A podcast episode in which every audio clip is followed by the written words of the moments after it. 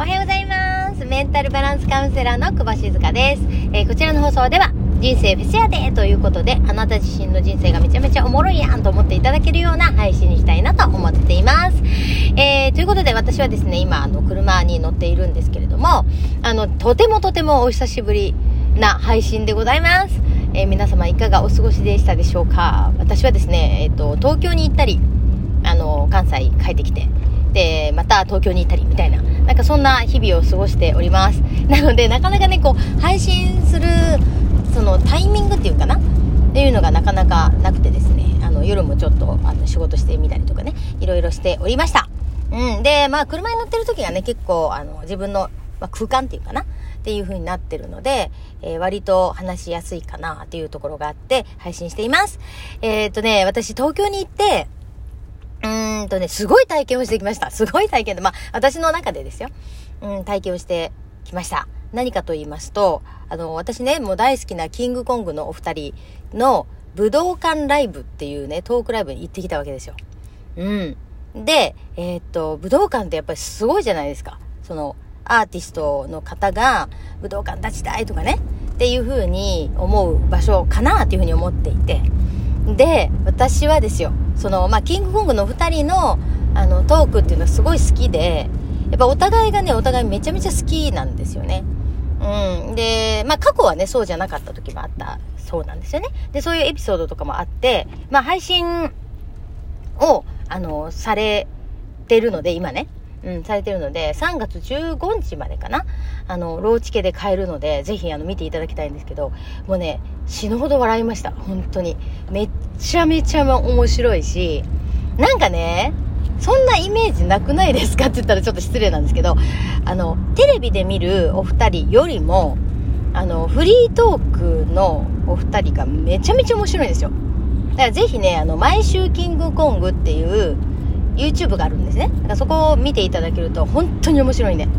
このフリートークね。うん。もう、カジサック、本当天才ってなりますね。本当に。まあもちろんね、西野さんも私大好きで、えー天才だなと思っているんですけども、本当にね、カジサックがやばい。マジで。もう話が、面白い、うまいっていうかね、うまいっていうとなんか作ったみたいですけど、そうじゃなくて素が面白いんですよね。うん。なので、ぜひ、あの、その二人のね、トークを聞いていただきたいなっていうふうに思うんですね。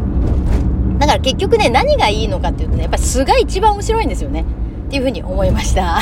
それこそね、あの、ビビットメンバーっていうね、若い子ちゃんたちチームがいるわけですよ。あの、ビビットシーコっていうね、LINE グループがあってですね。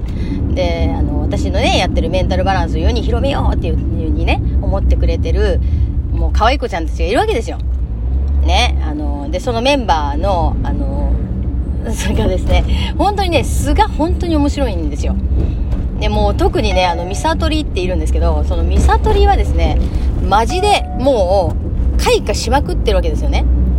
なんかあの、この場所にいたら私は輝けるとか言って、めっちゃ言うんですよ。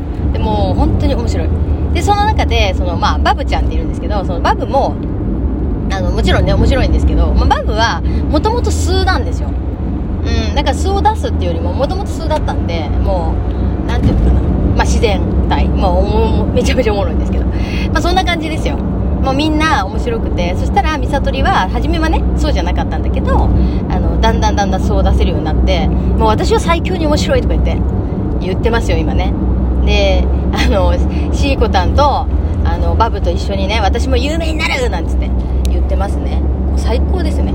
そういうね、あの、ミサトリとかも応援したいなっていうふうに思ってるわけですよ。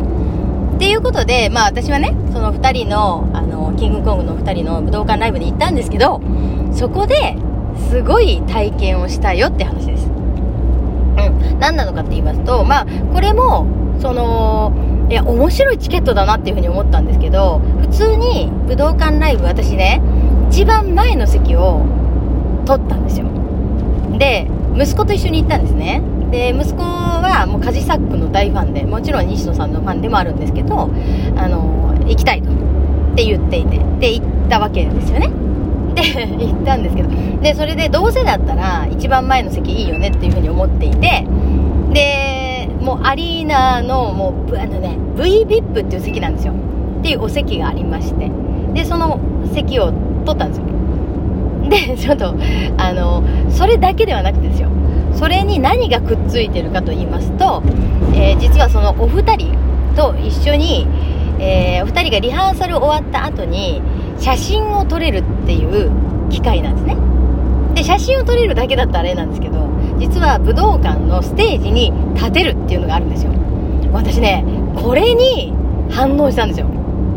武道館に立つことってありますか？みたいな。分かりますか？もう私ね一生のうちにあの武道館に立ちたいってまあ、思う方ってやっぱいると思うんですよね。もちろんアーティストのことはそうだと思うんですけどで私もその武道館のステージに立てるの？みたいな。ってなっちゃって。もう秒でポチッとしましたね。本当に申し込みですよ。でえー、っと41名様限りなんですよ。ね？でそのチケットがですよ。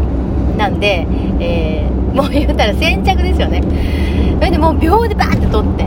でしかもあの息子にね前もって言ってたんですよ。こういう席があの発売になると。したらいやそれはねもうママだけ行ったらええやんと。うん。俺はね大丈夫やと。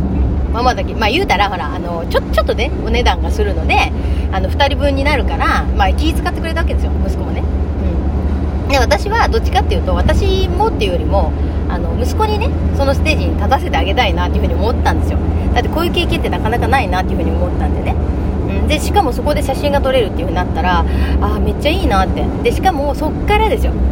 もし自分が本当に本ちゃんで立てるようになったらすごいなっていう風に思ったんですね。ちょっとねこんなこと言うとあのいや何なのそれみたいな感じでバカにされるっていうようなことかもしれないんですけど私は結構ねそれ真剣に思っていてなんか予行練習みたいな感じでなるといいなっていうふうに思ってたんですよ。実はねあの以前サーカスっていうそれこそ西野さんのね講演会っていうのがあっていろんな方が順番順番でこう講演をしていくっていうのがあったんですね。でそれであのホリエモンがですよ。あのそこで言ってたのがそれそれも武道館だったんですね。で実は僕はってあの学生時代にねえっ、ー、と入学式だったかな？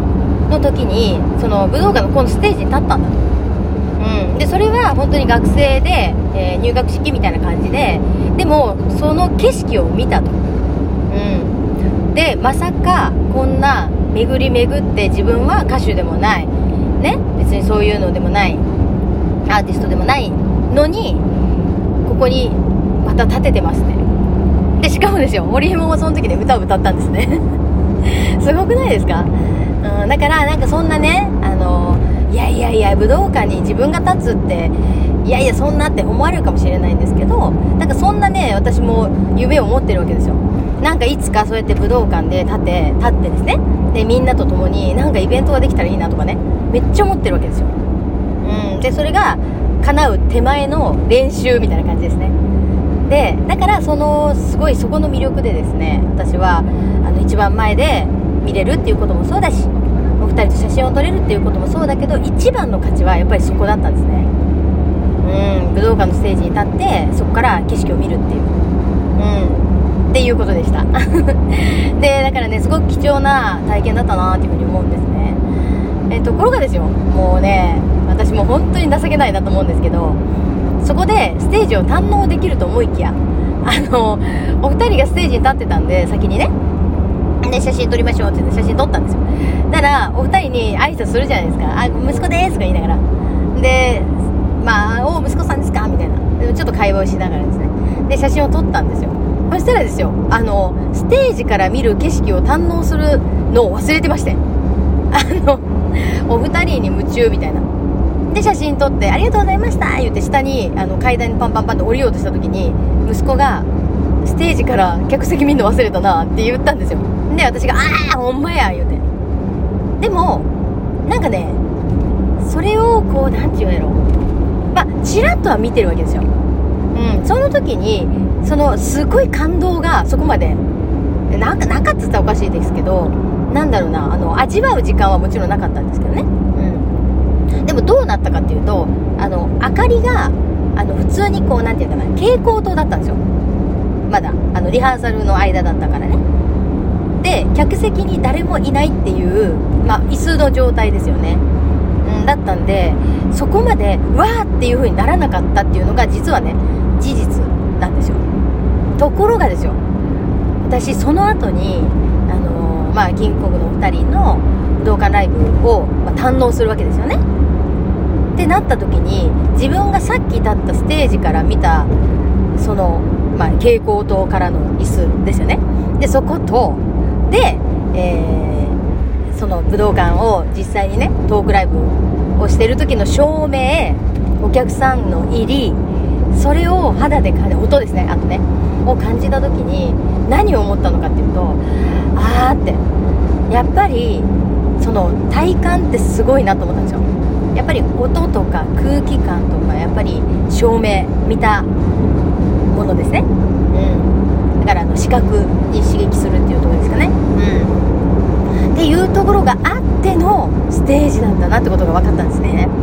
で息子が言ってましたあの無観客ライブでアーティストがやっぱりなんかこう気持ちがねちょっとあの上がるモチベーションが上がるとかねテンションが上がるっていうのがなかなか難しいよねってやっぱり寂しいねっていう風にアーティストが言ってる意味が分かったよねって言った時にそれなって思ったんですよ。うん。やっぱりね温度って大事ですね。めちゃめちゃそれを感じたよっていう話でございます。ね。だからあのやっぱりねそのステージに立ってよかったなと思いますよ。本当に。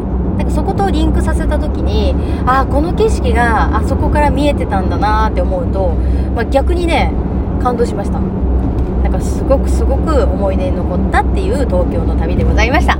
でそれがねまああってですよ。であとはねあの私仕事を結構がっつり入れてたので、まあ、息子といろんなとこに行ったりもしたし、ど私は仕事しましたね。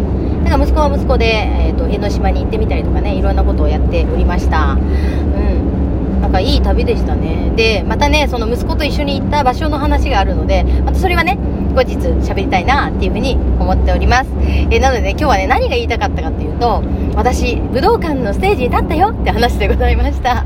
いつかねあの自分がね私がその夢を叶えようとしてる今ねもう絶賛向かっているメンバーとその仲間とね一緒にそういうステージに立ったりいろんなイベントがねできる日を夢見ながら、うん、それをね胸に刻んでおきたいなっていうふうに思っております。ということで今日も素敵な一日をお過ごしください。シーコでした。じゃあね